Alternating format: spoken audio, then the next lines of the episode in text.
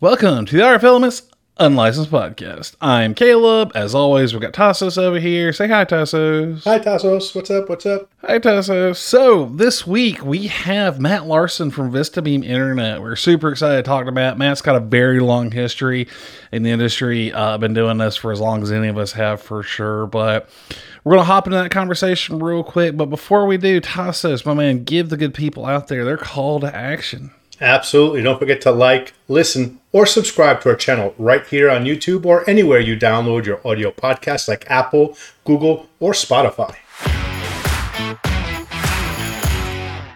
All right, all right. Well, let's get to it. Matt, thank you, man, for taking the time out of your busy day. I know you've got a lot going on. I mean, we all do, but especially just watching all your stuff lately, you seem you've been super busy out there lately. So that's been awesome. So, um, everybody, this is Matt Larson, Vista VistaBeam Internet, um, one of the the old hats in the industry. So I've been a part of WISPA and everything a really long time. So Matt, uh, if you could just kind of give a, a, quick introduction about yourself. Uh, you want to talk about the history, kind of where you came from.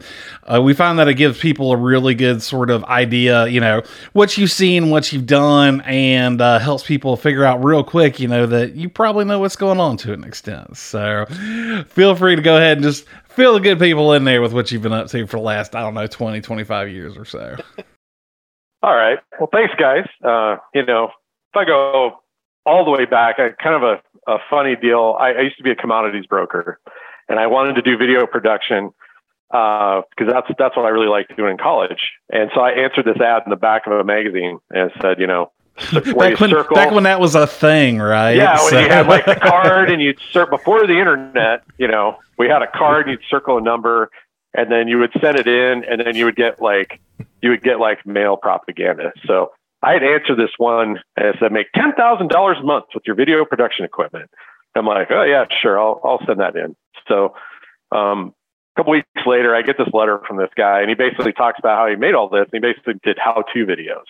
So it's kind of like, you know, if you think about like 19 early 1990s YouTube, it was, you know, you could go buy a video on how to do something. And so I bought that and thought it was an interesting idea. And I, I made a video about uh, like how to raise cashmere goats, for example. And, uh, uh, but what was interesting is I, I, I actually had to make a business trip. This guy happened to be from Nebraska. So I go to visit him and I call him up, say, Hey, I'm, uh, I'm to be in town. I want to come visit you and ask you some questions about things. Like, eh, I don't really know that much about all this stuff. I was like, I don't care. I'm in town anyway. So I go out and I, I meet this guy, and it's some guy that's my age, and he's living in his parents' basement. And he's selling packages. It's like how to make money with your video production equipment, how to raise koi fish, how to do whatever. It's like all these different things. And I'm talking to him, and he's like, "Yeah, this video stuff. I don't know anything about video, but what's really cool is this thing called the internet. You should really check that out. This is like I want to say 92, 93, kind of before we even had AOL or anything else. Hmm. And so I go to check this stuff out. I'm like, all right, you know, and I, I stayed in touch with this guy for a while and, uh, you know, just over the next couple of years. And, uh, I went down to visit him one time. He'd moved to Lincoln, Nebraska, and he had like one of the first web hosting businesses down there. And it was it was great because it was like you know just college age people, and it's half business, half an excuse to do something. Half they're basically making drinking money, whatever. Anyway, a couple of years later, he calls me up. He's like, he's like, "Hey, I'm uh, I'm I'm going to uh, I'm going to move to California. Would you like to buy my hosting business?" I was like, "No, man, I I'm broke. I'm trying to make this video thing work, and it's not working and stuff. But good luck out there." Anyway, I didn't hear anything back from him. You know, I, I hadn't heard from him for a long time until one day I opened up uh, Wired magazine, and uh, there's an article, and it's this guy, and I was like, "Oh wow, this is that guy I met in in his parents' basement." And he started Blogger, like and has a really interesting story but he was like living on his you know his girlfriend's apartment's couch or whatever and trying to start this and everybody else had left and he kept going and then finally it caught and took off and he made a bunch, bunch of money with blogger and i thought oh that's cool that guy ended up being successful so then a little while later he started this other deal that had he basically set it up it was so the programmers could exchange messages and uh, uh, you know, you had this, yeah, we're announcing this new deal. You know, I was like one of the first people to sign up for it. Oh, it's Twitter. So, uh, Evan Williams, look it up. His name's Evan Williams. He's from Nebraska. Uh, and that was the guy that originally pointed me at doing internet way, way back in the day. Wow. So, Oh, wow. you know, kind of show that, you know, the creativity comes from all kinds of different places. But um, that was that was my first kind of introduction to the internet. So I was a couple of years ahead of the curve. Uh, know, I was like 22 at the time, and all that meant is I had like $400 long distance bills because there was no local internet provider where we were at. I was on long distance to get to AOL and Prodigy and CompuServe and Oracle and all the different things that we used to have back in the day. And uh, uh, I moved my video production business. I, I grew up in Scottsbluff, Nebraska, which is you know pretty much the middle of the country and pretty close to the middle of nowhere. Really, uh, it's a wonderful place, but uh, not tons of options if you're looking for exciting technical careers. So um, anyway, I, I, had moved to uh, Fort Collins, Colorado, to start my video production to, to kind of take it to the next level. And man, that was a that was a failure. You know, there was always somebody better, always somebody cheaper. But I started volunteering with this uh, uh, community internet that was starting up at the time. Uh, it was called Fortnet, and they had volunteers from the college and donated servers from Hewlett Packard and donated 56k line from Qwest and they had these community meetings. I went into one of the community meetings, and it's you know all the computer nerds are you know oh well you should do Gopher is the best tool, FTP is the best tool, Finger is my favorite for whatever, and and they're like anybody have any questions? I'm like yes. What's command to download Netscape? You know, and there's a, a, a student you know three three seats away from me. He's just like SD, got it. You know, and then I downloaded Netscape, and then there was this miraculous world of you could ask the internet, you could ask the internet questions, and answers would appear, and it was just incredible.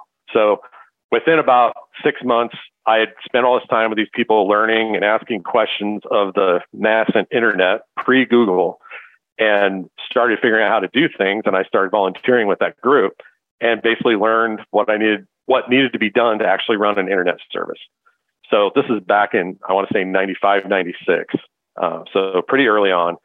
Um, the video business failed. I moved back to Nebraska, uh, you know, tail between my legs, went, drove a, you know, I was like driving a payloader to feedlot, driving a car I paid $25 for, living in a, you know, single wide, you know, it's practically down by the river territory.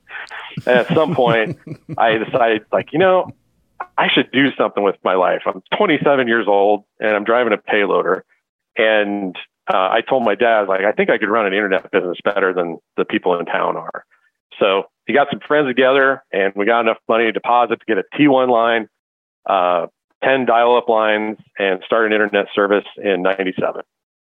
And uh, really super low tech. I mean, it was, it was budget everything. You know, I had an old Portmaster had you know one Linux box that basically ran everything, and uh, you know we we did have a couple of interesting things. Uh, the local ILEC would let us to use uh, copper lines to do DSL, so we started out with dial-up, and then we started doing DSL with the copper lines. And at the time, you know, it was like 768k, and people loved that. So mm-hmm. uh, we ended up getting pretty popular for that um, when everybody was switching to 56k, the phone lines here were so bad. It actually they would get slower speeds on the 56k. So I just bought cheap 33.6 stuff and have more lines than the other guys, and ended up uh, you know being really successful. We got to the point I think we had uh, I think we were 2,500, 3,000 customers, a couple thousand dial up, um, and three, 400 combination of DSL and some wireless. And I got into wireless. Basically, the DSL thing uh, we had uh, uh, the the the ILEC uh, was Sprint, and there was a change of ownership, and then they just said we're going to disconnect all your DSL lines because that's an illegal use of the tariff. And it's like, oh, well, let me get all the hospitals and doctors' offices and lawyers activated to inform you about what kind of an impact it's going to have on their business. And we managed to hold them off long enough. They forced us to become a CLEC. Then we tried to order the same loops that used to be $8 a month. Now they're 60 and it costs $400 up front to get them set up. And then they started selling their own DSL for 50, 60 bucks a month. And I'm not good at math, but I can tell if that's not a sustainable business model. So I started looking at alternatives and that's where it came across Uh, there was an early mailing list. I think it was ISP Wireless, and I came across Marlon Schaefer. And Yeah. uh, you guys, you guys know Marlon. Those Oh, yeah. are old school. You know, Marlon was taking these indoor Teletronics 80211, not even AB, nothing original 80211, and putting outdoor antennas on it. And so I started doing this. I was following his experiments. We bought, you know, some stuff and I started putting, you know, did all the stupid mistakes. Every mistake to be made in wireless, I've made them. You know, we had, you know, coax wasn't weatherproof. They got full of water. Uh, stuff that wasn't grounded that exploded the first time. There was, you know, static in the air. Uh, amplifiers going across the street, you know, to get the hottest possible signal. You know, just You're the every- reason. exactly every every dumb mistake but started doing the experimenting you know and kind of through through experimentation was able to kind of figure out how to run wireless our area was kind of primed we were one of the few areas that had a working metricom ricochet so there were a lot of people that had this if you guys don't know what that stuff it was an old 900 megahertz system that ran about dial-up speed it was portable you know I had a hacker buddy that had it had one a modem velcroed on the back of his laptop, and he would sit in the bar sending emails and doing whatever. And so we had a lot of people that were accustomed to wireless here, and they were okay with it. So we ended up doing well with the wireless and started building that out. So when I um, end of 2000, I sold my first company. We had about 2,500 subs, a couple thousand dial up, about 500 dial, uh, DSL and wireless. Um, and worked for this company called Airwave. They had license spectrum, LMDS. Of course, the equipment wasn't quite ready yet. Um, uh, the guy who actually was kind of my boss is a fellow by the name of, well, my boss's boss um, was uh, Dave Tews from Extreme LTE. You guys probably know him. Um, he sells uh, LTE equipment now. Uh, great guy, but he looked at all the wireless stuff we were doing and he thought, oh, that's cute. Those are like baby monitors, you know. well, someday you'll grow up and be able to use the real equipment. Well, fast forward a couple of years, those baby monitors were the only thing that was making money. You know, dial up was falling apart. DSL did exactly what we thought. You know, the business model was falling apart for it. And the wireless was kind of working. Um, I had some run ins with my local boss and finally got to the point where I was like, I don't care if they fire me. And, you know, then eventually they sold the company to somebody else. Uh, my non compete expired and I was like, you know, I'm going to start over and I'm going to start with just wireless. And I'm not even going to worry about DSL, the dial up, any of the rest of it. And that's that's when I started Vista Beam. That was in uh, 2004. It was a it was a rough ride at first because my my my wife and I we weren't married yet, but she worked at the same place. So when they sold it, we both ended up no jobs. It's like, all right, well now we've got time to like we should actually go get married and we'll go figure this stuff out together, you know. And found out we're we were gonna have a kid soon after, and uh, yeah, I had a death in the family. Lost my dad like not too long after that in 2004. I like to say it was like pushing the big red button because all these things happened at once. And then, uh, know, 2004, we started up Vista Beam, and that's just been like, uh, you know, it's it's taken some different turns here and there, but it's just been an incredible ride to, you know, look back now. That's that's where everything kind of started. You know, now I think we have almost uh, 350 tower sites. Um, we're covering parts of three states, a big part, like almost 40,000 square miles. And, uh, you know, I think we're like almost 7,500 customers now. So, I mean, it's, it's grown and, uh, you know, just been a, just been a tremendous business to be in. Uh, I'm, I'm, uh, you know, looking back, I'm just like super thankful that I've been able to be part of something that was so entrepreneurial and, and rewarded people that were entrepreneurial and took the right kind of risks. And uh, a lot of reward there for sharing knowledge. I know that's that that was huge for me. Was the only way I the only way a lot of us old timers got through the first five six years was by telling each other what not to do and what to do and kind of share that knowledge. And uh, you know, I really I really I, I try to continue to do that and uh, love seeing what's going on in the industry. You know, you guys doing your podcast, sharing knowledge, and everybody else doing that sort of thing is uh, I think just fantastic. Um, so that's part of why I really like doing this. Yeah, I think that's one of the reasons why this industry is so successful. I mean, you've seen some massive growth, obviously, since you started, and I'm sure you still see a lot more growth, you know, an untapped potential that that you still have, even at your size, you know. it's yeah, all of us getting together and working together is really, I think, what uh, you know makes makes all this work. It's funny too, like the the relative uh, newbies to the industry just don't, don't realize like how sparse information was back then too. So, Yeah. you know, when they're like, "Yeah, I heard about some old uh, DSL reports or something." Yeah, you know, it's real ancient stuff. Ha ha, funny. I'm like, no, dude, like you don't understand. This is where Yeah. a lot of this came from, or at least made contacts, and then you know the couple old lists, the old couple of uh, ISP cons and various things I can't hardly remember anymore. But I'm like, this is this is where this started. Like the the resources that folks have now, you know, from an information perspective, from a training perspective, an equipment perspective. So, you know, I'll never say it's easy. It's always more difficult, right? But it's you know, at least you've got a lot, uh, a lot less barrier to entry now than th- that existed back then. Although you know, there's a lot to be said about not knowing what you don't know. So you're like, I'm going to be whips and get after it, you know. So I mean, there was definitely a lot of that that happened mid 2000s. You know, a lot of folks are still out there cranking it too. So Yeah, it's a huge, huge shift from those early days. I mean, we were, you know, we are all working really hard to try and make the equipment that was available do what we wanted to do, right? And now you have this whole shift. A whole industry has come up where now they want to know, hey, what do you guys need as a WIS to be successful so we can make our radios and our equipment do that for you, right? So I mean, that in itself is just really shows I mean, it's such a such a large industry, and you know, starting from such a basic level, how we've been able to kind of change, uh, you know, the manufacturing landscape and uh, have them cater to us. Where in the, I mean, the beginning was kind of like, yeah, too bad, you know, it does what it does. You don't like it, go somewhere else, you know.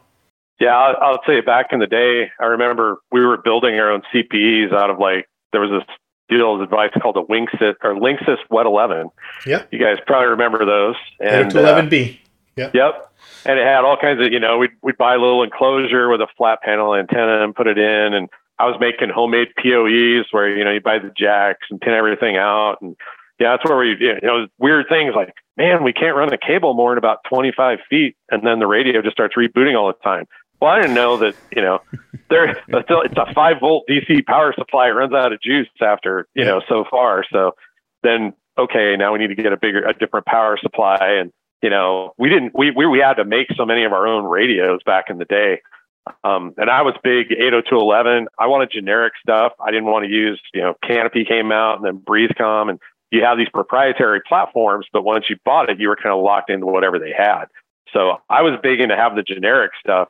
And it didn't really work well until, you know, I, I still look at Tranzeo. I know a lot of people like talk about all those terrible things and the evil crap that came down from Tranzeo. But I remember that being kind of the first time it's like, here's a platform I can just plug in and go. And it's not going to freeze up. It's not going to have like random dumb things happen, at least till the later versions of the hardware. But I mean, for a long time, that stuff was, was pretty solid and well built. And, uh, you know, and then other people came along. We're kind of doing different things. Caleb, I think you were you were with Deliverant, right? Was that kind of your first foray into Yeah. the industry? And you guys were kind of building a similar deal. Oh, and then there was, you know, some of those the, the old timers. Oh, smart bridges. You know, oh yeah, Yeah. I remember those. They uh, they'd randomly fill up with water and have weird. Uh, they had some weird Atmel chipset that you had to use specialized software to configure it with the machine code. I don't know. It, it was crazy back in the day. I know that the magic combo for me that finally really worked when we started out was we had uh, Star OS I was just gonna say that. Yep. um, and we combined it with the Lucent uh, Wi-Fi card, which it had a really clean signal but was low power, and then we put it on with YDI amplifiers.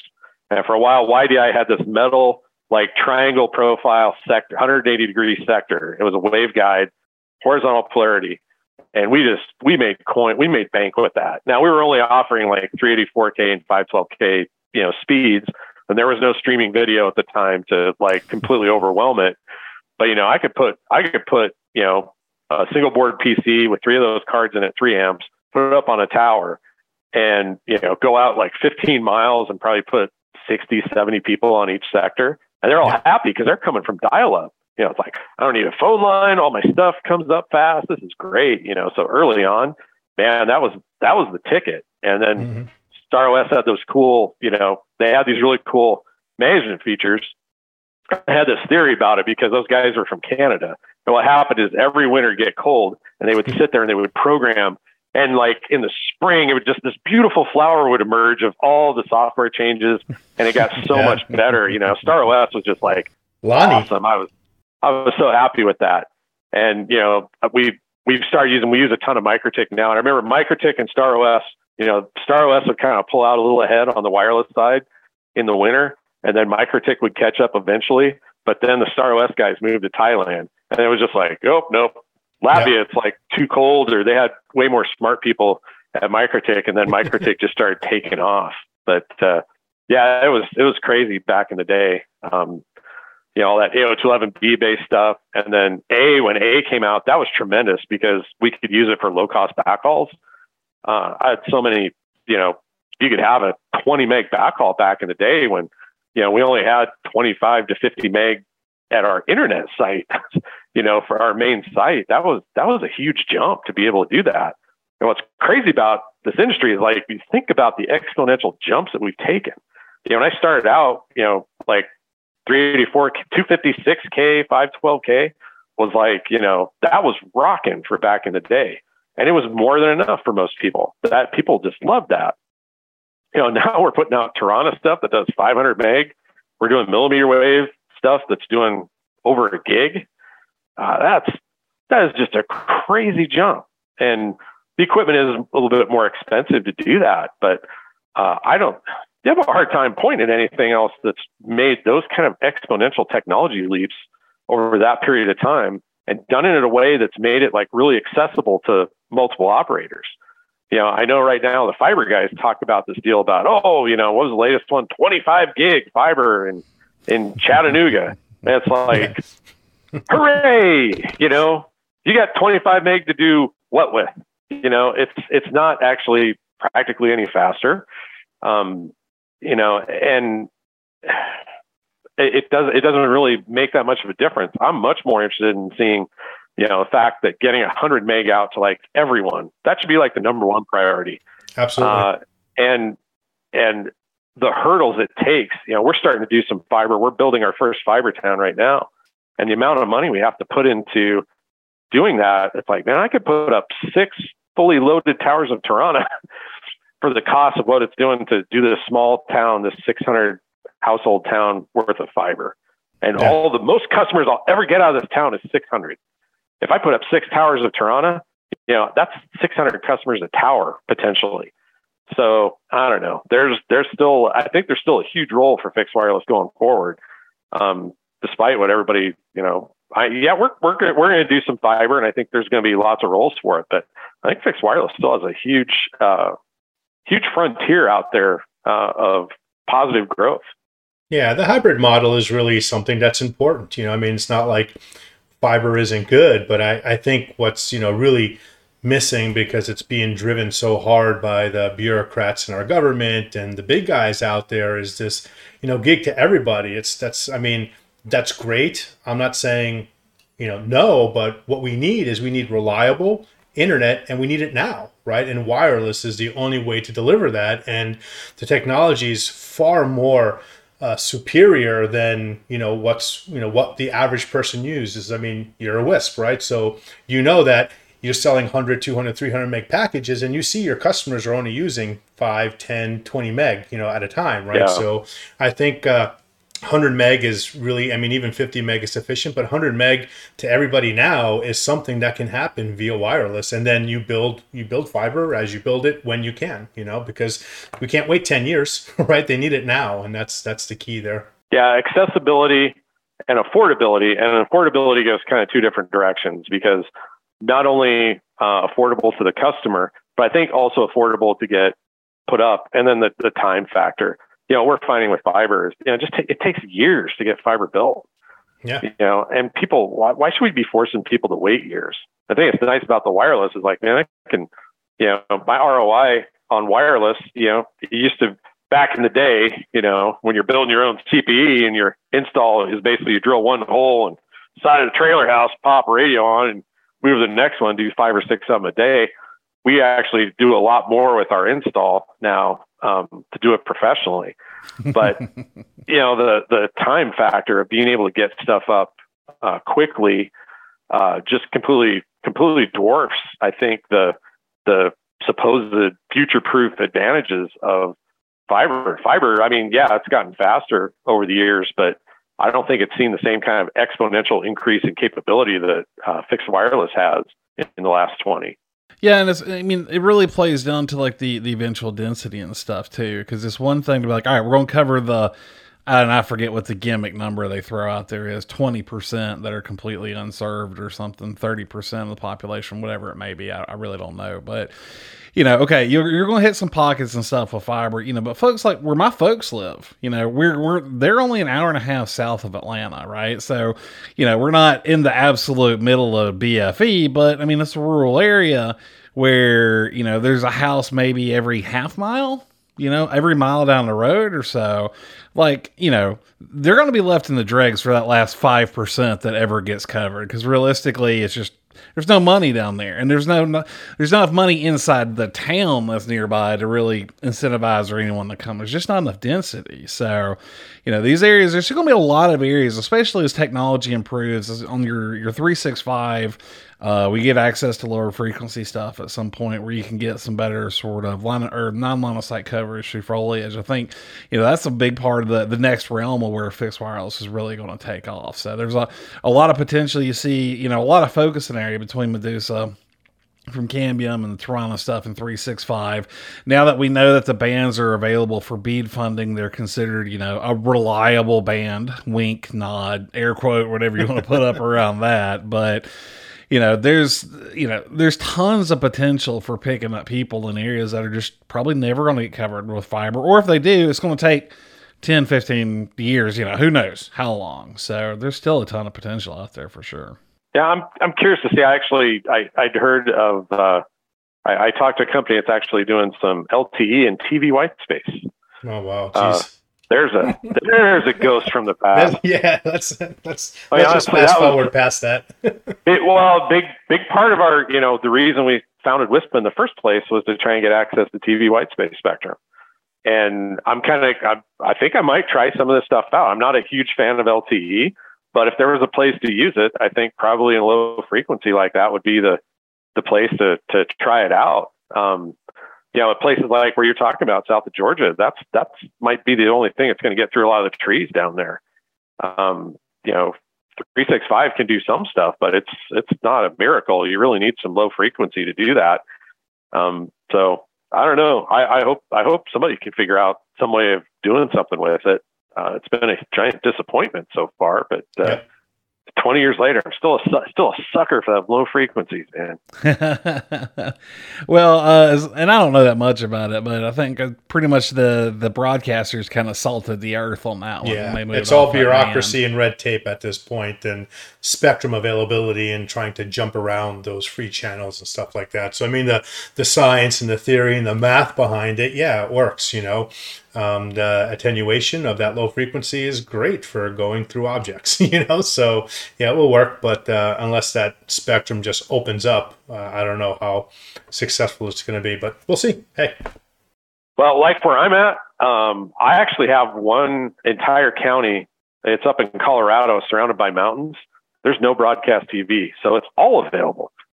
Um, mm. And I've I've only got uh, two, three channels in most of the rest of my area. The further away I get from Denver, the better I am. But uh, I've got a lot of places where we could potentially try it out. I've just never come across. There hasn't been a platform yet that really showed the kind of ability to scale up in speed and uh, you know density to be able to cover it. Although we're at a point where you can kind of mix and match platforms a little bit now. Um, like the town where we're building fiber, we've got kind of a mix of CBRS and 5 gig uh, on Cambium right now. And About half the customers have clear line of sight, the other half don't. And we already serve half the town, you know, with, you know, off of one tower in the, you know, just happens to be a grain leg in the corner of town where we can kind of, you know, lay everything out. But, uh, you know, I think mixing, mixing and matching a little bit to try and best tool for the job. That's, I yeah. think, the, the key. There's going to be places where fiber is the best tool. There's going to be places where fixed wireless is the best tool. To be places where satellite's probably the best tool. Um, there's nothing that's good for DSL anymore. The alarms, you know, maybe you could run alarms on the old pairs again or recycle it. That's that's probably it. We need to just recycle CenturyLink at some point. Yeah, I don't know. That's like the zombie company that keeps they can rename it and do everything else, but it's like, man, It's like a cockroach; it won't die.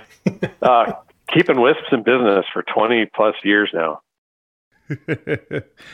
That's what I realized. I, I had on on my Facebook uh, profile. I guess some drunk knocked over a pole the other night, and it was a telephone line, so it wasn't power. I thought it was cable. Didn't really look that close, but they had a bucket truck with a strap on it for three days, holding the lines up.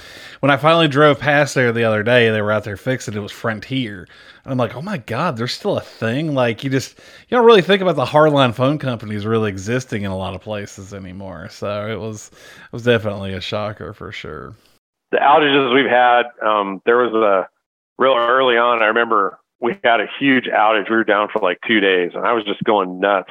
Well, I found out what it was was uh, some knucklehead drove a dump had, forgot to put the back of the dump truck down in Kansas City and drove down the alley where all the fiber came out of the central office uh, for Sprint and took like you know a third of the western United States offline for a day and a half.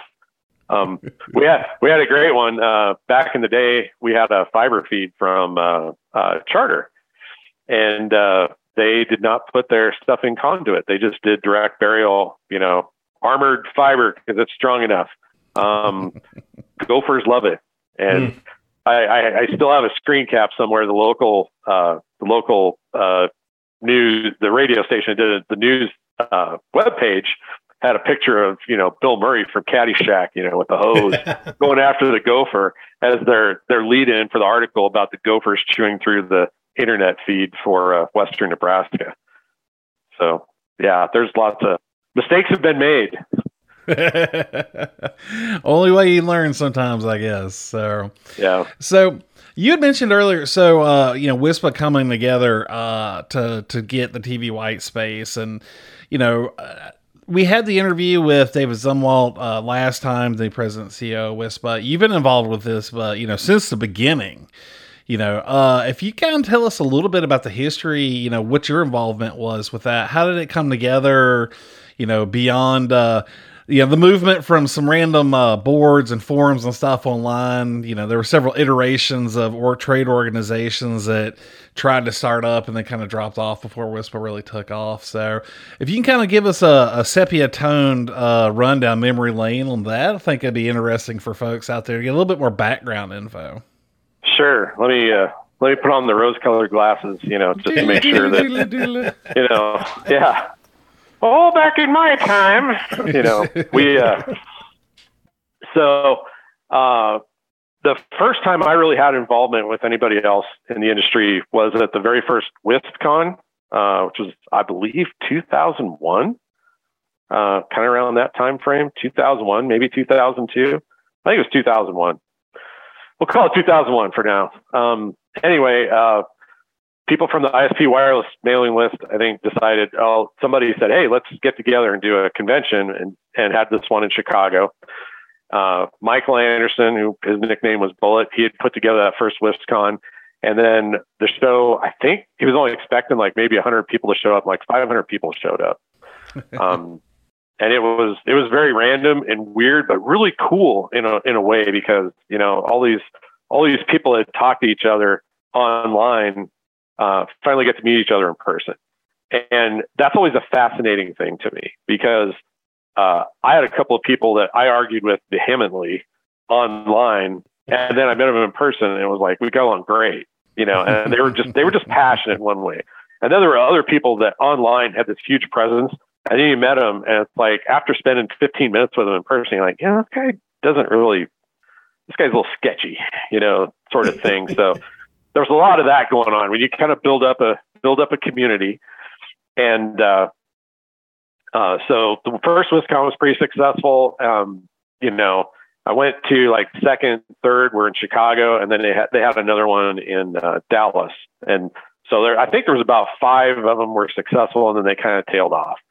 Um, but Mike Anderson started this organization called Part 15, and he was calling it a trade association. And a bunch of us, you know, really wanted to kind of do things, push for, you know, try and get some more lobbying, try and get more spectrum. The TV white space deal was the big one. Trying to figure out how to get access to, you know, pre 365, you know, that was that was something else we were looking at. Getting more access in five gig. Uh, those were all really critical items that all of us were concerned about. And uh, we we had a I, there was there was this discussion about what to do. Do we support Part 15 or do we do something else? And there were multiple things going. on. I think the wireless WIA and WCA. There was kind of faction of the the cellular guys kind of had their own licensed only spectrum type deal, and there was a couple of us in unlicensed that were looking at stuff.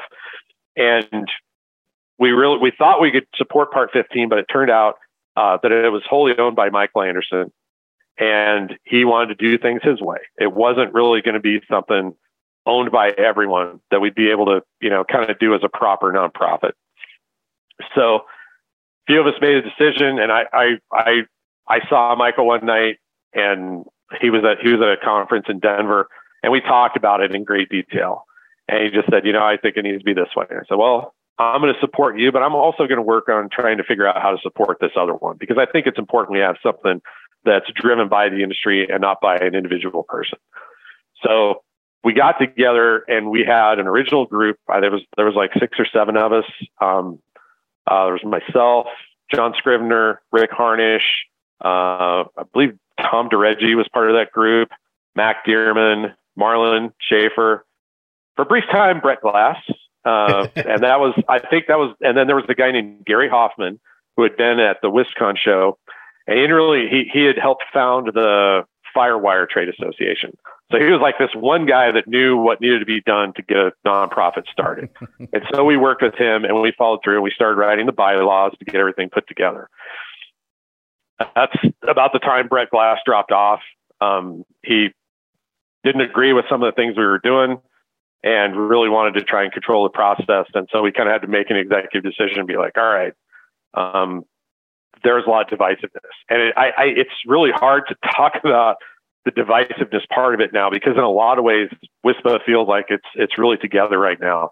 But you know, when you're early on, it's very dependent on the cult of personality of the people that are there, and you get a lot. You guys know that there are a lot of very uh, single-minded people that are very sure that their way is the right way and that other people are idiots in our business. You know, you kind of have to have that strength to be an entrepreneur, this belief in your convictions.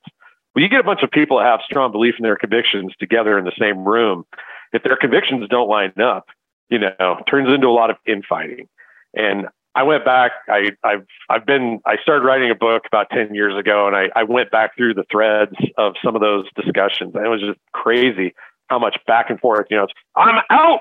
I'm not going to deal with this. This is wrong, you know, just people vanishing off the list just left and right. This is terrible, you know. And we had to like really hold it together. So, uh, really early on, it was very important that we have a core of people that could really stick together and kind of have each other's backs and get through the original survival of the organization. And you know, of the people that I mentioned on there, I, I we were very fortunate to have uh, multiple board members that came on at different times through the first like six or seven years of WISPA. You know, guys like Bob Moldashel, um, you know, George Rogato was on there too for a while, and uh, you know, there's people that just like they they kind of put they kind of put the put the industry above their own interests to try and kind of make things work. And so we stumbled around and we we we did it on just an absolute shoestring of a budget. Uh, we we couldn't put our own show on, but we kind of did some stuff with ISPCon. They would have like a room for us, and so it'd be like, oh, the the WISPA event room, you know. And they would like they would give us the room as long as we encouraged all of our members to go to the ISPCon show, and that was great. I've got some great pictures from some of the early ones where we kind of gave out our first like operator of the year and person of the year awards and that sort of thing. And so we were just the sideline at the ISPCon shows. Well, it got to a point where I went to an ISPCon show. It was like the only thing the the the WISPA room was the only thing that had anything going on. The rest of it was dead. And so we started looking at well, maybe we should look at doing a doing uh, our own trade show. And so I think 2010 we kind of partnered with another outfit to do a trade show. and it kind of worked, kind of didn't. It wasn't quite successful enough for them, I think, to want to support it. And then we did a regional show in St. Louis, and that was really the first event that WISPA really put on of that nature. And you know, I think we had 500 people show up, something like that. It was it was fairly successful. Super low budget, you know, it was like a Holiday Inn or some kind of a deal like that. And you know, there's some booths out in the hall and uh, you know, an auditorium, and uh, we got I think Julie Knapp from the FCC actually came out to it, which was great. And uh, uh, that was in 2010. And then we finally like we had to like push all in. I mean, as an organization, I think we maybe brought in seventy or eighty thousand dollars a year in dues. I don't know. We didn't bring that much in dues. I think that was everything we had in the bank that had accumulated over the previous eight years. We had about a we had a, somewhere between eighty and hundred thousand to work with, and we basically went to Vegas and pushed it all in to do that first uh, WISPA Palooza back in uh, fall of 2011. And that was probably one of the proudest moments of, my life was to go to that the first WISPA Palooza in Vegas and to see I think we had seven or eight hundred people show up. And it was like, you know, I was just like looking around and it's like, we're back. You know, it's like all the WISPCon people, the, all the old timers were still around. A bunch of them showed up. We had all these new people. There was all this great technology that was there. Um, I had just done a white paper about the role of fixed wireless and fixing the digital divide that we presented for the first time there. And it was just like tremendous to see that energy. And then it was successful. We made pretty good money on the show. Like, I think way more than we expected. So then as we went and started developing the shows, you know, that turned into like, that, that was the critical mass. That was like the engine we needed to get going to like really take it to the next level because man, we were scraping for a long time to try and come up with the money to pay, you know, credit to Steve Coran, man. He was there from the start and gave us some big discounts and always pointed us in the right direction on what to do. But we had to scrape to get him paid. and now we have the shows. It's like, oh, now we can actually do some things the right way. We can get a lobbyist. We can get a staff to actually put these shows on. We can sell it. We can do all these things.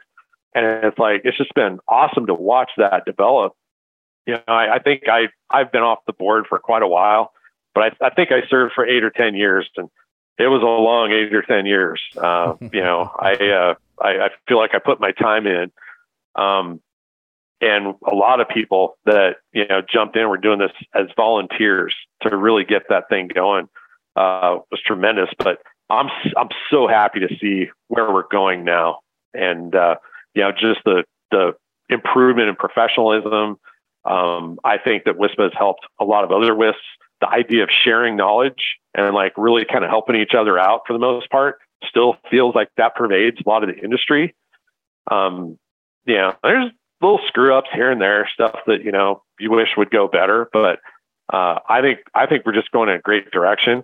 I'm super happy with David Zumwalt. You know, he's one of the few people I probably haven't met in person yet uh, because I, I've been to a lot of shows. I've been to visit a lot of operators, and he's somebody I haven't met. But I listen to your guys' podcast with him, and I'm like, yes, that is the kind of attitude I want WISPA to have. You know that you know we're the first responders, man. We're the guys fixing this stuff. That's yep. right. That's what it should be. You know, and I'm I'm just 100% done taking any crap off of people that want to talk down fixed wireless. You know, I think there's a role for everything. Um, fiber does great things, but if you want a hot take, you want to fix the digital divide, every resource that every resource should be committed towards the use of fixed wireless and unlicensed spectrum and supporting those solutions to resolve the unserved people in America right now. If you're putting re- if if we commit any resources to direct fiber to the home or anything that doesn't support that, uh, it's it's a waste. Yep. It's that's my hot take is we want to fix the digital divide. WISPs, unlicensed spectrum, fixed wireless is the way to do it. Get them inexpensive middle mile so that they can build out their networks and then take the next 10, 15 years and build out fiber under that under that wireless. That's a way to solve the digital divide, not to dump an unending supply of money onto the fiber gasoline fire. I mean, that's you know, there there's a hot take for you. But that's that's I think how we how we fix the problem. And I I'm super excited about hybrid fiber wireless. I'm glad WISPA is doing some fiber. Um, I went to a fiber broadband conference, and anybody that says anything about wireless, they about you know I worry you they're they're going to take you out back and shank you or something because they are threatened. Yep. I mean, we are we're all living. The fixed wireless guys are all living rent free in the fiber guys' minds. They are scared because we are this huge threat to their business model. Their business model takes too much money, takes too long to deploy. You know, fixed wireless guys, we're nimble. We can get around um, all these roadblocks. You know, I, every from day one, you know, all the way back to CLEC days, having to deal with the DSL loops, regulatory hurdles that they put in to try and prevent competition. You know, fixed wireless, regulatory bypass. You know, like the guy from Lethal Weapon. What was it at the end? Diplomatic immunity, yeah. regulatory bypass. Yeah. We don't have a permit to get across this railroad deal. Immunity. I'm going to shoot over the top of it. We can't get pole attachment rights to go underground.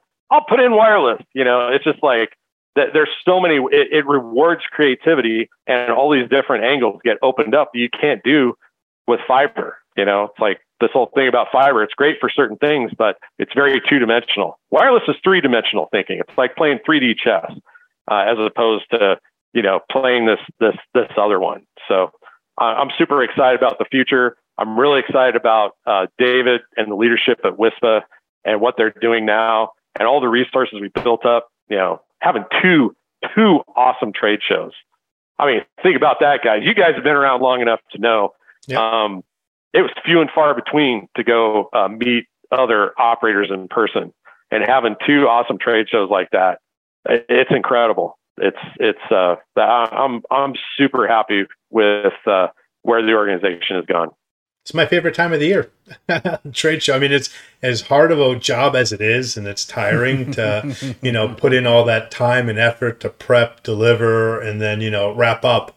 Um, it's it's so worth it man. It's so worth it. I love it yeah. Well, and just exchange that energy exchange, like being able to talk to other people. And I always come back from the show fired up, you know, even if, you know, there's tons of great sessions, but I always, I always run into people and see ideas or see some tool that's like, oh, wow, this is going to make, I'm going to take this back. It's going to make my business easier. It's going to, it's going to improve service for our customers. I'm going to learn some technique. I'm going to talk to somebody to be like, oh, wow, I can't believe I didn't think of that. You know, it's it's fantastic to be able to. I think the energy exchange and the therapy that takes place as we all kind of commiserate all the yeah. dumb things that we've done and uh, deal with on a daily basis. You know, that's it's powerful. Yes, the hanging around the bar, drinking, and commiserating with everybody is uh, it, it really helps. It's good therapy too.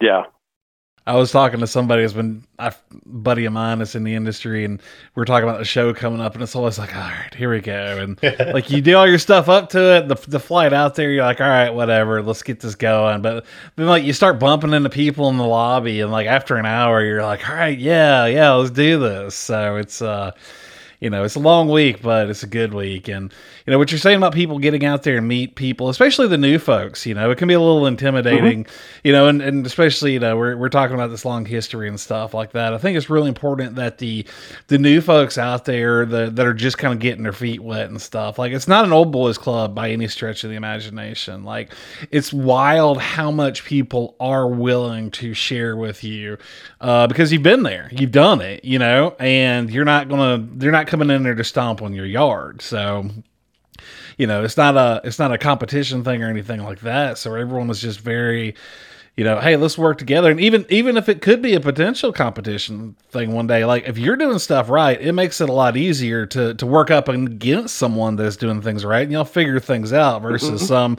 you know, absolute whack job that doesn't understand how things like I don't know channels work or using the wrong antennas and barfing up the spectrum and everything like that. So, you know, even if you are a little bit worried about competition, like an educated competitor you know, at least from a mechanical RF perspective, at least in our opinion, it uh, is a uh, good, you know, is a good thing for sure. Yep. So you, you remind me of a funny story. So uh, John Scrivner and I went to there was an ISPCon I want to say in 2003, 2004, somewhere in that time frame, uh, probably 2005 in Baltimore, and it was right at the height of the remember Earthlink was Mhm. doing the Muni Yeah, yeah, I was there. Muni networks like in Philadelphia, and so uh, the architect of their network was a keynote speaker, and he got up and John and I were in the back of the room, and he started talking about.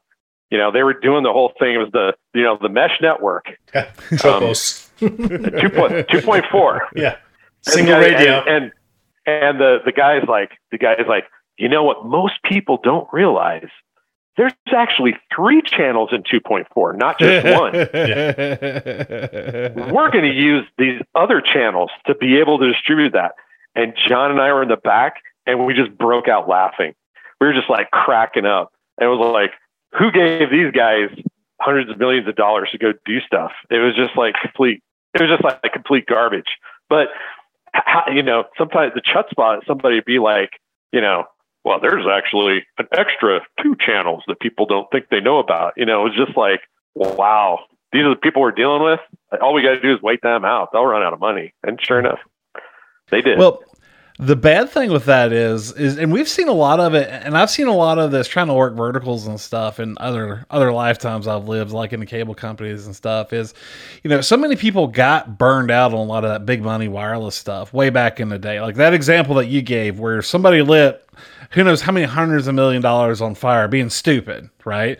We've seen Yep. it. The ricochet thing. Like it was amazing for what it was, but it was a giant money burn.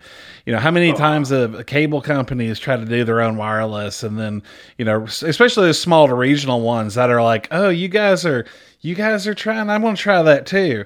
Uh, like Happy Gilmore, where the shooter was trying to to figure out the whole like run and putt thing. So um, but you know, I think a lot of people got a bad taste in their mouth for wireless because of nutty burns or old tech, you know, and everyone still thinks it's still 2012, not realizing that, that the equipment's there to do stuff. Like, you know, it blows their minds that we've got millimeter wave. It blows their minds that we can work at a distance and capacity at the same time. And, you know, some of the new tech is coming up there is really wild. So, you know, while it's one thing we're, we're definitely living rent free in a lot of these folks' head, a lot of them are also got a lot of false bravado because you can't do anything with wireless. And it's like, well, actually, you can. You can do a lot. So, you know, I've seen a lot of that, fought a lot of that over the years in different roles and stuff too. And I'm like, dude, it's not 10 years ago. Like, it's fascinating where, where things are right now. Yeah, I, I I listen to a lot of podcasts, and there's a couple of them that, um, if you turned on the echo filtering, there they would be silent because they're all busy telling each other about how smart they are and how fiber is a solution and everything else is just garbage, you know, over and over and over. And you know, there are so many other factors that go along with running a good broadband business that can can weigh more importantly towards the success of that uh, operation and the customer experience. And I think it's really heartening to see if you look around on Google, you can see some of the better fixed wireless operators have way higher uh, customer satisfaction ratings than a lot of big fiber carriers. Yep. You know, like where we're at, we've actually had gigabit fiber in Scotts Bluff since like 2005. So we've been competing with with fiber, you know, pretty much our entire the entire time we've been here.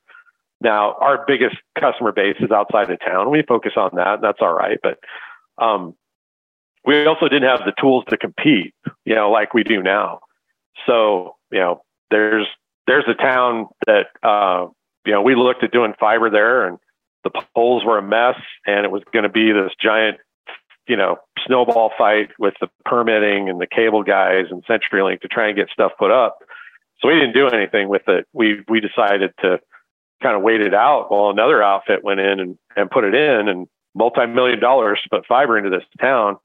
Um, we put in some CN wave in Tarana and just like, you know what, I don't need I don't need 60% market share to make this work. I can survive off 10, 15, 20% market share. Um, if I take care of my customers and their applications work, they're not going to leave. Yep. And that's kind of the attitude I'm starting to take with a lot of this stuff is I'm going to go continue. We've been overbuilding ourselves constantly. It seemed like every five to seven years, we have to start rip the rip and replace process takes about the same amount of time. After you get done where you finally get the last few of the old stuff torn out, well, it's time to start putting more of the new stuff in in the more dense areas, and the cycle just kind of keeps going. And uh, uh, you know, I'm I'm pretty confident we're going to be able to survive for a long time. You know, eventually, yeah, fiber probably does get to the point where that that probably is the the the final goal. But even so, there are all kinds of uses for the infrastructure we put up that actually go beyond broadband. You know, if you really want to look out like 5, 10, 15 years into the future, um, you know, having a tower with good connectivity uh, is going to have value one way or another. You know, maybe it's not for broadband; it might be for IoT type applications. You know, or some kind of temporary setup, or even you know the next generation of mobile networks that goes beyond whatever 5G or whatever crap they're pushing nowadays as being the cutting edge.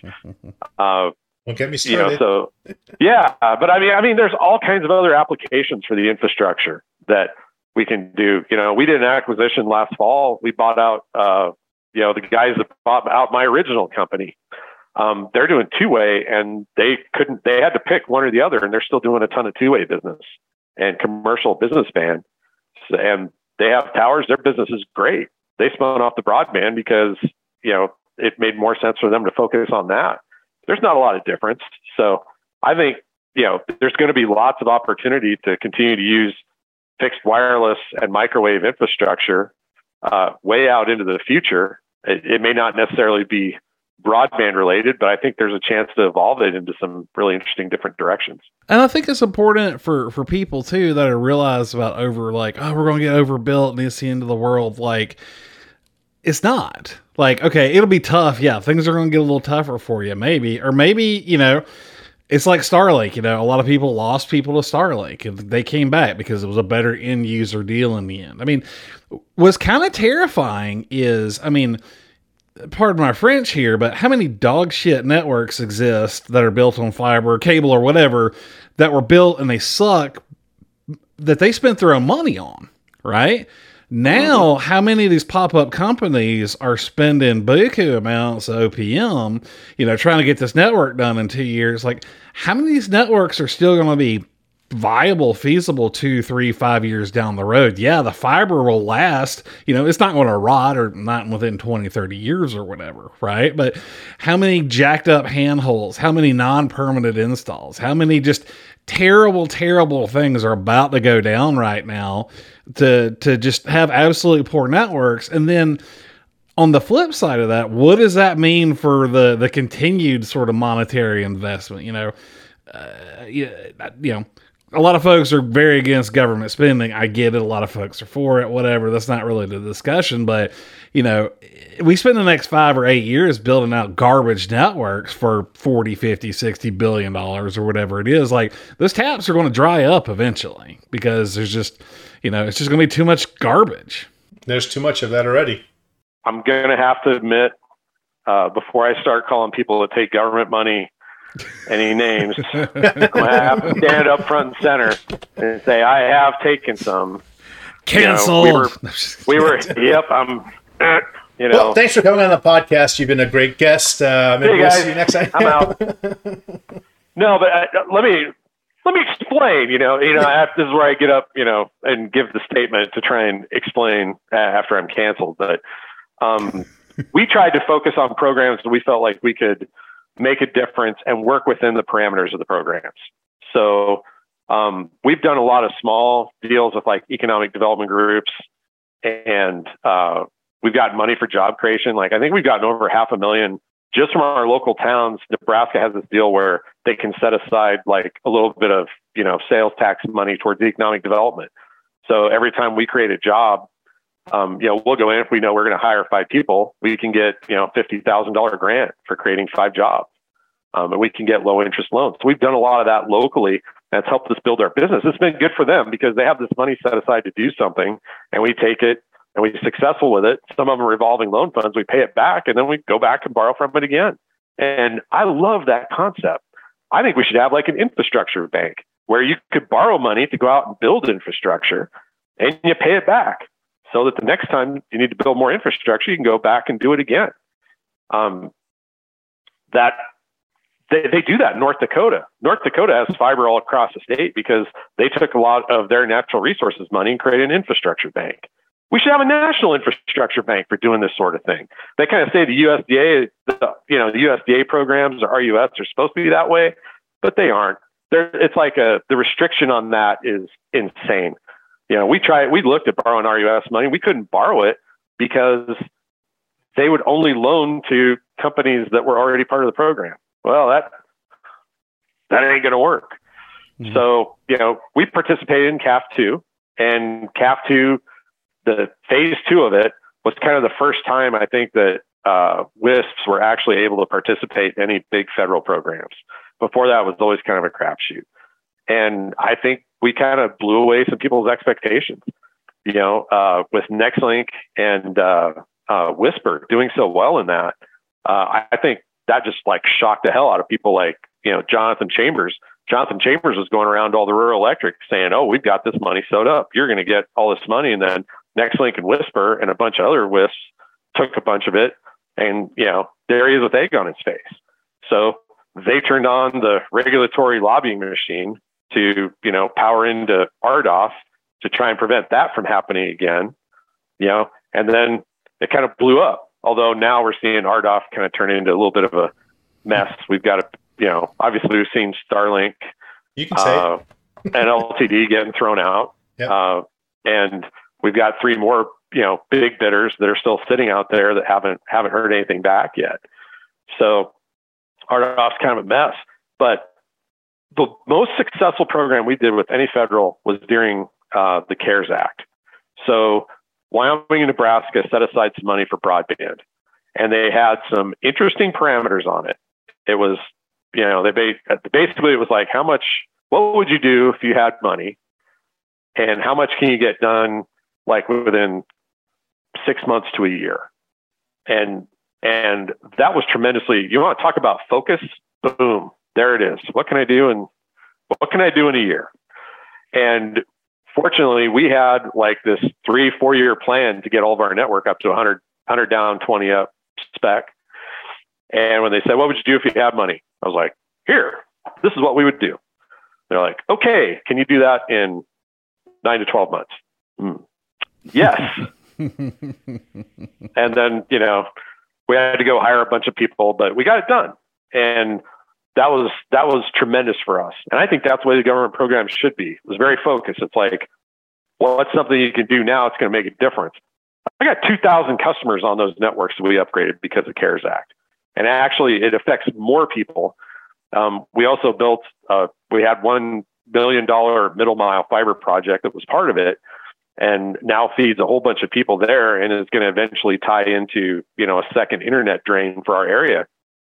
And uh, that that that was it was very focused. It wasn't a huge amount of money, and the impact was outsized. Like we we just we just nailed it on that one. Um, multiple multiple other people that had access to CARES Act, I think, did a tremendous job. Um, that's what I think the government program should be like. What's going on with this BEAD BEAD and all this, uh, all the billions that they're talking about? This is screwing everything up. Um, and like I said, I, I I've taken government money under the conditions where I felt like it was going to make a difference and that we could we could meet the parameters of the program. Some of the restrictions that are coming along with BEAD are so obviously designed with bigger companies in mind. You know, the the letter of credit requirement and and the regulatory reporting is like kind of borderline insane. If you're a big company and you have an entire floor full of people to take care of that, yeah, you can do it. But me, I've got one guy that just spent two weeks full time trying to get our stuff just for the BDC program. You know, heaven help, you know, somebody that's out trying to run a business and has to fix stuff that doesn't have time to take four straight days to try and clean up their data to submit into BDC and answer every stupid error that comes through it you know, that thing just sits there and rejects your data until everything's perfect. So I know they're trying to get something figured out, but that deal is going to be a mess. But putting all this money into it, it's driving up the cost because we already had supply chain issues. Well, now we've got all these companies that are just loading up on on fiber. So we've got an even bigger supply chain issues because they can't. That there's always some little thing you can't get. You can't get splice cases, or you can't get handholds, or the resin for doing conduits is only available from one factory in Texas that was affected by the flood. Is running at 50% capacity, and they have rules you can't buy anything from China. So the cheap stuff coming out of China you can't even use as any of the projects. Or just there's all these different things. It's we've got supply chain issue, manpower issues. Yep. Yeah, we've got we've got a labor force issue. So we don't have enough people to go put this stuff in. Um, and to your point, you were talking about these badly put in fiber networks and what kind of a mess that's going to make over the next few years. We're going to have the greenest workforce ever. And I don't mean green in that they are low energy. I mean green as in they are low in experience and don't know what they're doing. We're going to have a lot of green people that were putting in sprinklers last week, and now they're running a boring machine going under all your city's utilities to try and put fiber in. I mean, it's going to be a mess. So, and then everything's getting stretched out. You know, the funniest part, yeah, I last night I spent three hours filing challenges against companies that were proposing fiber projects in my service area. And I'm the bad guy. I'm listening to these fiber podcasts. Like, what are we going to do about these WISPs that come in and challenge every deal? The tragedy of this whole BEAD program is we're going to spend two years doing paperwork to try and defend our, our gallant fiber project from getting funded because these ninnies out here think that we shouldn't have fiber for everyone. They want everyone to suffer. Well, not the case. I built a business out here. I'm already providing 100 down, 20 up. So I don't see why I should get built over. You know, if anything, I want to build the fiber, but I don't necessarily need the government money to do it. If I can get a grant or whatever, follow something like the CARES Act deal and do it and follow a set of parameters, great. Let's go figure out how to do it. But we're gonna we're gonna have these challenges, and it's all gonna delay. How long are people gonna have to suffer? You know, oh, we need perfect fiber broadband. Well, that's great. Do you want it in uh, 10 years or 20? Because that's at the rate it's going, you know, it's, it's going to take a long time to get these things done. It just feels like all the money that's gone out there, it just like took all the wind out of the sails. Now, you know, there are some private equity people who are jumping in. They're just like, go build, do whatever. I see there's a couple towns I've seen. There's three crews going throughout the entire town building out fiber. it's like over top of each other. Why? You know, and then it's just I, I don't. There are things about capitalism that are mysterious, but uh, you know, I, I don't see why we need to put so much money towards this. I would much rather have more focused projects that deal with the actual problem instead of trying to deal with the bureaucracy problem or the politically correct problem or who has the best lobbyist problem. So that's, let me go. I'll go load up on my horse, go tilt at some windmills here. yeah, it's it's to be an affair, you know. And if you look at, you know, giving them a billion dollars, I mean, it's obviously a lot of money, but for you know, faceless megacorp, it's not. How much of that money is just going to get smoked with lawyers, uh, of environmental meetings, uh, making sure their labor things file this right paperwork and stuff like that. Like if you take the effectiveness of a billion dollars there versus giving a hundred established businesses ten million dollars each, you know the, yep. the returns will certainly be exponential. So.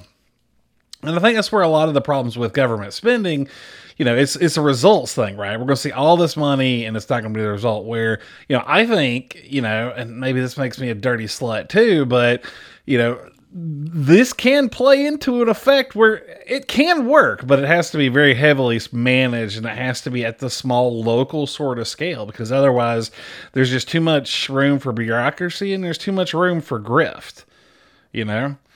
You just you just know there's some there's some uh, questionable folks that are like, all right, time to start up a, a broadband office in Podunk State out here because they've never had one or something. There's a lot of people with great intentions too, right? You know, a lot of folks that are really trying to help, but yeah, just you start throwing money at, at, places, you know, in half the states before they've all applied for funding, but maybe I think only half of them had broadband offices. Yeah, yeah. What is that going to turn into? So I don't know. Well, from a from one point of view, I'm actually kind of encouraged that they're moving it down to the state level because doing stuff at the state level to a degree kind of makes it harder to game at the federal level. Mm. So it's like every step you get closer to local probably starts to favor the local provider as opposed to you know megacorp.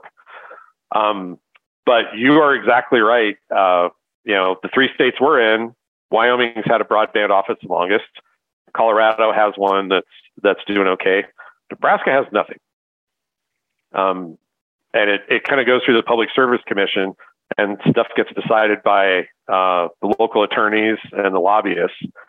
Uh, for the big companies, uh, we don't really have much of a presence. I mean, in the in Nebraska, there's probably four or five decent sized WISPs that we we you know basically we, we don't have we don't it's it's hard for me to have a presence for one, the capital is 400 miles away. So I'm not going to go hang out there for public service commissions on a public service commission meetings on a regular basis. Um, I struggled just to find an attorney that would represent us because the first eight or nine attorneys that I called all had conflicts of interest. Mm. So when I've had to file stuff, I just had to use my local attorney. They're send this in because nobody down there represents us. I think I've got that fixed now, but uh, that's rough. And Nebraska is one of the states that's probably going to have a pretty fair amount of money coming to it unless they fumble this or don't don't send it the right direction.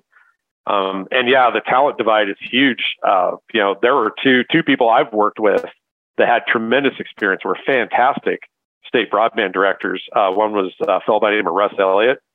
Uh, he was in Wyoming, did a fantastic job. Went to Washington State, did the same thing there. And then now he, I think he works for a small private telephone company because they offered him more pay than the state broadband office. Yeah. Um, the other guy, Chad Rupe, up in Montana, was doing a fantastic job up there. Now he's working for a private. Uh, he's working for a private enterprise, and the they don't. I don't. I don't think these state governments realize you need to put together an office of people with some talent and ability, and you need to pay them appropriately because I think what they end up doing is is kind of putting in, you know, I, I can't say this for anywhere else. And I, I the people that we have worked with are are very well meaning and are doing good. Uh, but they need more support. You know, the it's it's stupid to go put together a program and not know what your target is. You know, everybody's oh we need maps. You know, well finally, finally, we have the FCC data we had to put in for all the counties, but I have the locations of every single serviceable location in the counties that we serve, at least as far as the FCC is concerned. Now we're going to go back and fix the errors in it over the next two, three years, I'm sure, because there's going to be some errors, but we've at least got something. I've been asking for that from the states for 10 years. It's like, how do you resolve your digital divide program problem if you don't know where the unserved people are? and you aren't sharing that information with everybody so everybody knows what the target is. So we've at least got that part of the puzzle.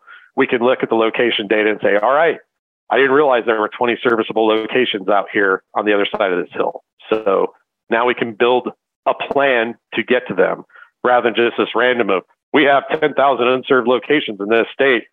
Here's $20 million to figure out how to get to them all with fiber, you know, based on, you know, these rough assumptions that look complicated but are, you know, fifth grade math level to try and figure the program out.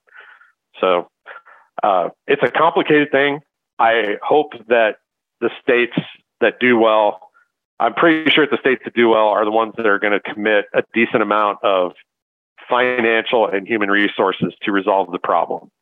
Well, you know, and I hope that, you know, a lot of these places are, are going to take this as an opportunity, as an investment, not a pure just money burn, but hey, we're, we're, you know, we're coming deep into the 21st century because that's what, especially with COVID and people realizing the importance of work from home and things like that. I think there's a lot uh, of states that have a lot of rural area that you know are having a hard time attracting you know tech talent and, and stuff like that because they haven't had availability. So you know if they're taking this seriously and they're smart about it i mean for them it's an opportunity to bring you know a lot of additional economic benefits to their area as well. And you know we talked with this david we've talked about this several times is the importance of working with your state level folks as a wisp and you know getting to know them getting to learn you know how they work and advising them. You know, they're going to listen to you once you get to know them more than they're going to listen to, you know, the big baddie at Verizon at that sort of county and, and state level sort of thing. Because again, it's not this big faceless, you know, DC monster and stuff like that. So,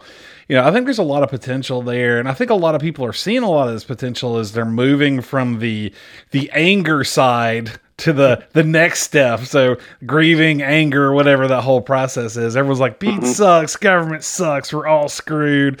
But I think now, you know, just even the last few, you know, couple months we're like, all right, well, this is a thing. We it is right, and we can figure out, you know, what doesn't make sense to put money into, but where it does, where our efforts make a lot of sense. And I think you know, plenty of potential out there and opportunity to you know still be successful, and even more so than you know could have been before. It's just going to involve a little bit of pivot. So, or start manufacturing hand holes for fiber companies. I don't know. I'm kind of looking.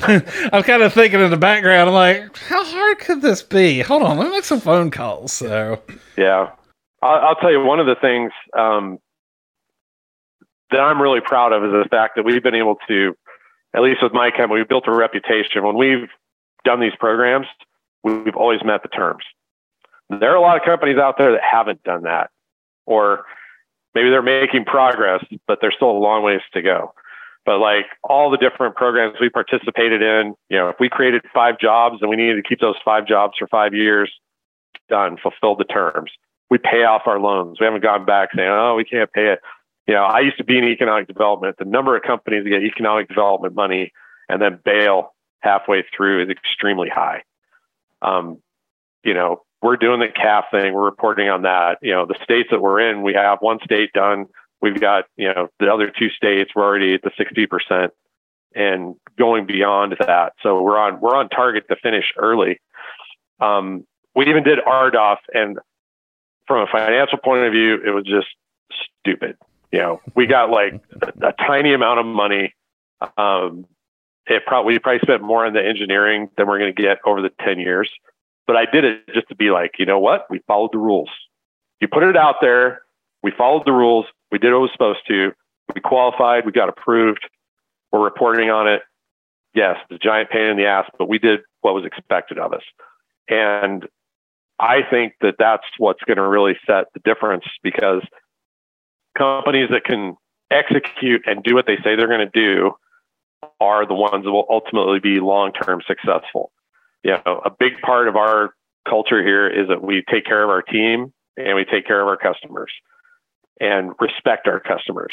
And that's the thing I think that really got lost by, you know, the reason we talk about megacorp and ISPs being the lowest rated uh, business in all, of all time is because they took local support and outsourced it to other places, to call centers.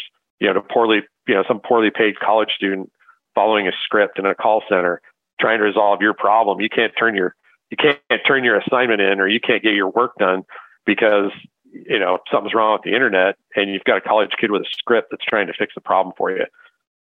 That's that's not respecting your customer. That's not taking care of your customer. Um, so I think the companies that take care of their customers and do what they say they're going to do are going to be successful. I've noticed an interesting thing that kind of relates to the, the fiber deal. Uh, one of the things I've always tried to do is make sure we get our our uh, distributors paid when we buy product. Um, you guys probably both have some experience. You, you, guys have both sold equipment at one point or another. Uh, how many times did you have to deal with people that acted like paying you was gonna your problem gonna was was gonna cause them yeah. to like die or something that just ghost you. You call them, what's going on? Are you going to pay me? And one of the things I've always tried to do, uh, we, we had a failed buyout in 2008 where a company tried to buy us out and it didn't work. And they left me with like a hundred, well over a hundred grand worth of vendors that were unpaid. They had been stretching out terms and then just bailed. I caught all the vendors up. And we've always, even when I've had issues, I've had a few contractors have done a terrible job and we still paid them. Just made sure we weren't ever going to use them again. But we always stuck to our agreement and paid them. And I always communicate with companies. And we were doing CARES Act. We stretched a couple of our distributors out a little further, I think, than they really wanted to be. But we communicated with them, said, look, we're, we're going to get a payment on this. I'm going to send you what I can, and then we're going to get you. You know, we communicated with them. We let them know, and everybody got paid. So I keep hearing all this stuff about fiber shortages, and oh, you can't get this, you can't get that. Well, big part of that is because these big companies with money think that they can throw around and throw out big orders and boss people around. Um, we ordered all the stuff to do our town bid, and we had all the stuff within 45 days. That's because my guys went out and we have vendors that we do business with. When they check our references, we pay our bills, we do what we say we're going to do. And I think that's going to be an important part because I think a lot of this stuff, there's a lot of fluff out there. Everybody's going after the big government money. And with that stuff, you know, when the when the money's gone or the business model starts to fail, those people it's going to be like cockroaches running away when somebody turns the light on and then there's going to be a bunch of there's going to be a bunch of stuff left, and then it's going to be guys like us that've been doing the that've been doing the hard work and keeping our nose clean and taking care of our customers. Hopefully, we'll have an opportunity to come in and pick up some of it at that point. But it's gonna it's gonna be a wild. The next five ten years are going to be pretty wild. Yeah, there's definitely going to be some networks that are going to be for sale for real cheap. Yep. Yeah, but they're going to be very expensive to fix. To fix, yeah, yeah, yeah. I've already already seen stuff like that. Well, Ben, you know, you're talking about back to the labor thing. Like, you know, look at what the state of the the tower, you know, climbing business is, tower install, whatever that business is. It's it's rough out there because you know your your Verizon, AT and T, T-Mobile, Dish have more work than you know just infinite amount of work basically right? So you know these crews are getting thin. The the subcontractor crews ton of good guys out there but i mean there's a ton of super shady operations fly by night fold one pop up a new one the next day you know we're going to see so much of this like you're saying but they're going to be digging under the streets they're going to be shredding power lines fiber like it's it's very nervous. So I don't know. We at an old office park where they were coming in and, and laying I don't know, second or third fiber run in there, and they kept, you know, hitting the power line. So, you know, would take out one phase out of the three phase. Well, guess what? The place doesn't run real good that way. So it's, uh, mm-hmm. I don't know, it's kind of terrifying. So you start seeing the brand new machines uh, running up and down the road, the shiny new fiber trenchers or debore machines or something. You just go ahead and get a, get a little extra fuel for the generators and just get ready just in case. I guess I don't know. Yeah, well, I know one of the things we're trying to do is we're trying to kind of grow our own army. So we've been getting a bunch of young people that are, you know, either just out of high school or community college. And, you know, I got a guy that year and a half ago, he was tearing down boxes from shipments. And now he's you know, one of our network engineers, hmm. you know, just constantly. We kind of try and look for learn it alls as opposed to know it alls. And so we get these kids that are like really hungry for some guidance and for something to do and for a purpose and to try and take them and kind of train them. And we've also looked for some different opportunities. You talk about like, you know, the infinite amount of work that Verizon and, and T-Mobile and all these companies have, and they are literally working people to death. Mm. Uh, you know, the, the, amount of burnout that takes place, uh, drug use in like a lot of these crews that have to travel around all the time is like super high. It's just this terrible quality of life. It does have pretty good paycheck attached to it. But you know, at a certain point where we we've we've actually had a lot of success getting people to come work for us for a lot less money than their previous job. But it's because we kind of emphasize the fact that, you know, money is one thing, but the most valuable thing you have is your time. Do you want to have time with your family? So we like we've had really good success hiring people that used to work for irrigation pivot companies, for example. I think we've got three guys that used to do that. It's like really hard physical work and when the weather's good, they work you know, these awful hours. Um, and so we've got a bunch of guys that man, climbing towers is easy compared to the stuff that they've had to do. Yeah. And you know, we send guys to travel, but it's like, yeah, you might get to spend, you know, I have some guys that they just spent a week in Walden, Colorado, you know, rebuilding a couple of towers up there, but they're home with their family and they're going to get a couple of days off this week to go do more stuff with their family. We try to treat people right. Don't overwork with, overwork them. Treat them, you know, treat them fair. Uh, give them quality work to do. Give them time with their families, and uh, pay them as fair as we can. Yeah, I'm not going to be able to match if somebody wants to go hit the road for Verizon and T-Mobile and work like a maniac. Yeah, you can make it, but you're going to be, you might be a shell of a person when you come back from it, or you might have anything to come back to if you got a family and you're gone. So uh, I think that's one thing trying to keep stuff local and keep people in our area and make it so we can have, you know, I, I've got multiple people. I've got four tower guys that all have families and they get to spend quality time with their family. And we had a, a, a wife came by one day and talked to our safety guys, like, thank you for making sure that my husband gets home safe every day, you know, that sort of thing. Um, I hear, you know, there's all kinds of checkbox requirements. They make sure that the OSHA stuff gets checked that, you know, some of these subcontractor deals, but they're not, they're not watching them and taking care of their people like, like, like my company does and a lot of other you know WISP operators do. You know, there's I think there's a lot of good in that to kind of build local resiliency by continuing to develop our local re- workforce and building it internally rather than trying to go out and hire mercenaries. And we found out when we hired mercenaries, our guys are actually better. Our guys, my local guys, are better climbers than every group that we've brought in to try and do the work and they're mine and they're not for anybody else. we got some jobs we're all farm out, so so but no, that's great, you know, and it just gives to really show you that, you know, a local company. I mean, even though you know your local company is forty thousand square miles or whatever, you know, when you drive the edge to edge of the network, you know, it gets kind of hard to define local. But it's always going to be a local company, right? It's not going to yeah. be some, you know, some faceless dark empire. So I think that just goes to a really long ways towards building a quality workforce for sure, for sure. Yeah, we're trying to get within 90 minutes. So the furthest drive any of our guys have to go is about 90 minutes to get to somebody. So we need to add. We're going to try and add a couple of subcontractors in some areas. We're real picky about our subcontractors, but um, I think that's that's one of the keys to kind of at least maintain some, you know, relatively local uh, to be able to take care of take care of people.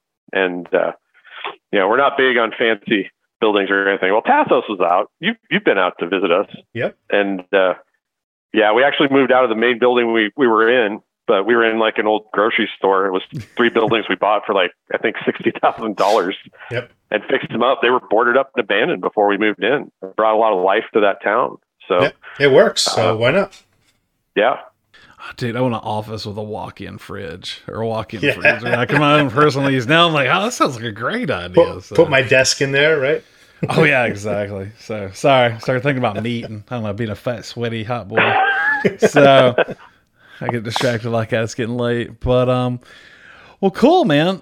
So I guess you know to to kind of tidy up here. So what Wispapalooza is a month from now, basically. Yeah, it's a month. So yeah, you know, yeah, yeah, yeah. So you know the the folks that are out there that are unsure the they're you know where things are going. I, I think it's it's really important to talk to people in the real world. You know, when a lot of your exchanges are kind of in this tunnel vision online, you know, community, for instance, or something, or, you know, you get used to hearing the, the same sort of echo chamber and stuff, you know, whether it's good or bad or not, you know, it's really important to get some sort of external exposure, you know, some different viewpoints and stuff. And I think, especially mm-hmm. now in this time of turmoil that we're in, I think it would be uh, really beneficial for folks to get out there and, you know, even if you don't necessarily feel better, I don't know, finding a bunch of like minded compatriots that and do some late night bitching and drinking will probably help a lot too. get it out of your system and stuff. But, you know, to especially the new folks, what, you know, what are your biggest words of advice for someone that's new? Maybe this is their first show or their second show, or maybe they've done the smaller one, but this is their first big WISPA show and stuff. You know, if you had to throw some some advice out there for these folks, what would you say? So we're taking nine people out. Wow. This is a huge number for us. Um, you know, we're we're a little over 50 employees now, um, but we're we're taking nine people out, and I want them to go follow what looks interesting to them. Um, that's what I've done from the start is to just go and look for stuff that looks interesting, and to try and you know just be open minded. Uh, try and pick up as much as you can. Um, don't be afraid to go up if if you if you you're in a session. There's a really good speaker there. Uh, hang out. I've learned so much by hanging out after a session and just asking somebody a question and getting a better explanation for something. Every once in a while, there'll be somebody in the audience that asks some really good questions. Maybe go find them. I, have seen that too, where it was pretty obvious the guy in the audience knew more than the speaker, so I'll go talk to that guy, uh, or or lady. We we actually have some incredible women in our industry that uh, I I I I'm really happy to see that the numbers are, are going up on that. Uh, but to go out and just, you know, be a, be a learn it all. Just ask questions. Don't be afraid to ask questions. Um, you know, and question your own assumptions sometimes.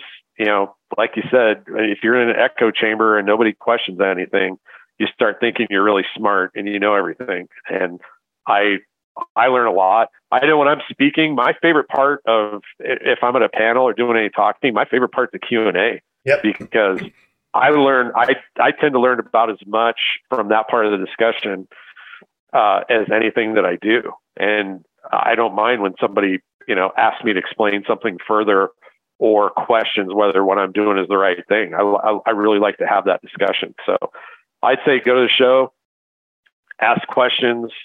Um, you know, go talk to vendors, get whatever kind of randomly obscene T-shirt that Tassos is going to have at his booth. We have a good one this and, year. Uh, yeah, so uh, you know, and and just go, just have fun, man. That is the best. The best thing to do is to. I think sometimes we get so wound up in working, and I like to think that somebody's taking the time to go to a Wispapalooza show you know, half the battle is just getting there in the first place because so many people are so focused on, oh, this is too expensive. I got to take a week off work, whatever. The first part is just get there. And then the second part is have fun and don't worry about whatever's going on back at home. Um, go and learn and just talk to as many people as you can and be open minded. And uh, I think come at things with uh, a spirit of good intention. You know, I think that's that's I that is probably the best thing I, I could say is just go out there and you know just soak up everything you can and then come home and you know make a list of like five or ten things that you learned at the show that you want to try and implement and share that knowledge with your crew at home you know i'm hoping that my nine people that go come back and they're going to be energized and they're going to start sending that energy off to the other 40 people to to try and do things better, come up with ideas to make it better for our customers. Yeah, and I think it really points to the the investment. I mean, you're you're spending a non-trivial amount of money to bring all these folks out there, you know, and it's not like a paid party vacation by any stretch of the imagination. Not that it's not fun, but you know, it's you're getting that investment back, and I think that's where you know over the years we've seen where you know they'll bring you know the the, the main guy or, or, or you know the couple will come out you know whoever runs the place and the next year they brought well another guy and the next year you know now they've got a whole passel of folks running around because they realize for them that it is you know it's a, it's a time and money investment but it does have return and you know mm-hmm. I think it's a great opportunity. Yeah, it was rough last year. I, I it was just me last year and I really wanted to bring some other people but we kind of had I don't know. Travel was still pretty jacked up. And, travel was bad last um, year. it's yeah, not any better. The timing, yeah, the timing was terrible because in October of 2020, like we had a 5,000 customer, we had a pizza party, and then over the next month, everybody had COVID. And it, it wasn't just our party. Everybody in Western Nebraska got COVID all at the same time. So I think we had a similar deal going on last fall and we didn't really want a chance that we were going to have some kind of an issue there. So I figured I'll go and take my chances. I grew up on a feedlot, so whatever crap COVID sees my system and gives up because yeah. I've already got worse crap in my system than than COVID. But uh, everybody else, you know, it's it's I didn't want to I didn't want to risk it, but this year it seems like everything's close enough. We can we're gonna, we're going to take our shot and uh, you know see how it goes. Good. But I, I'm looking forward to it. It's always it's always great to be out there. And uh, you know, my favorite part's hooking up with you know John Scrivner and I always have always have a good time. And uh, oh, the stories just abound. I, I wish I could repeat most of the funny funny stuff or good stuff that's happened at. Uh, Uh, still a lot of for sure. statute of limitation issues on some of that, I'm sure. So, um, yeah, yeah. Although the the the MikroTik, uh, The mums. Uh, no, the the the whole the whole chicken story. Uh, I'll have to share that with you sometime, but it's it's pretty funny. Uh, but probably not. I probably shouldn't repeat it on the on the podcast. But uh, oh man, there's some good. There, I had a lot of good times at these Wisper shows. It's fun. That's good. That's good. I always tell people drink more, way more water than you think you need, and bring Oh. comfortable shoes. Bring two pairs of comfortable shoes, one to wear and rotate out of, because you're oddly on. Like we're used to being on our on the floor, the exhibit hall floor, and on our feet the whole time. But even then, like everything is way further than you think it actually should be. So be prepared to do a lot of walking. So here's pro tip. There's a CVS just outside the door. Mhm. The day you get there, go to the CVS and grab a 24 pack of bottled water and just take it to your room and drink one in the morning and drink two at night before you go to bed and throw a couple in your backpack when you go walking around because yeah, you get dehydrated and uh, amen to the to the comfortable shoes. That's uh, yeah, wearing uh, wearing uh, wingtips would be uh, Nope. death on death on feet. Yeah, yeah. Somebody always does it. You see somebody hobbling around by like Wednesday afternoon. So uh let's see. Pedialyte powder packs. Although- that's my pro tip. Now, the real pro tip, the real pro tip, uh, is you follow the Jim Patient method Yeah, I was gonna say. and you rent a scooter. Yep. Yes, and then also Uh, do not follow Jim Patient on that scooter not. because you're going to have you'll have a good time the next day. Maybe not so You- much, but uh, You will have a good time. But uh, one of my partners is uh, Dave Giles. I think you guys probably know Dave. He's on the WISPA board, and he said he was uh, he was leaving uh, the WISPA show, and he saw Jim was over. There was like the pole for like the the taxi stop, and he's just bent over the pole. And and Dave goes over to him. He's like, Jim, what's going on? He's like, my scooter battery went dead.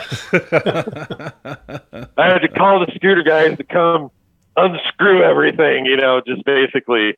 And uh, sure enough, his scooter was like sitting over there, I think, on its side, you know, with a dead battery because he'd been running around. But uh, if you can keep your scooter charged, man, that's that's a pro tip right there. You can cover a lot of ground. Uh, you know, get a little rebel out and uh, you know, or mug one from a Walmart or something. But all right. it's it's too late now. But next year, Tassos, our shirts are going to be called "Just Keep Your Scooter Charged," and we'll Keep your scooter ride. charged. Yeah. All right. Well, Matt, we really appreciate you taking the time again to talk to us today. And you know, we can sit here and talk for forever, I'm sure, but uh, we'll let you get back to to conquering things out there. So, for anybody that's looking for you, uh, you know, wants to reach out and get in touch, uh, you know, where can they find you? Where can they find uh, information about Vista Beam stuff like that? Yeah, we're at vistabeam.com.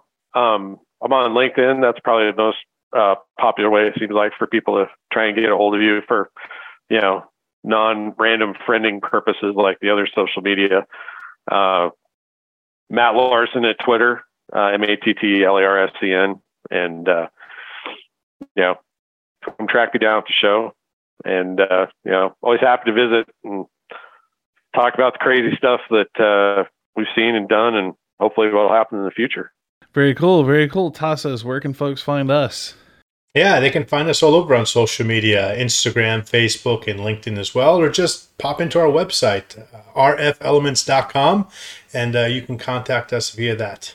All right. All right. Oh, man. real quick, I, I, I forgot to mention Oh, I do have uh, it's a lot of date, but I've got a blog at wirelesscowboys.com, and I have some partial chapters of my book I've published there. Uh, one of these days, I'll actually finish the book, but uh, wirelesscowboys.com. At some point, when I have enough time to actually sit down and write things, that's where that's where I will I will be putting things.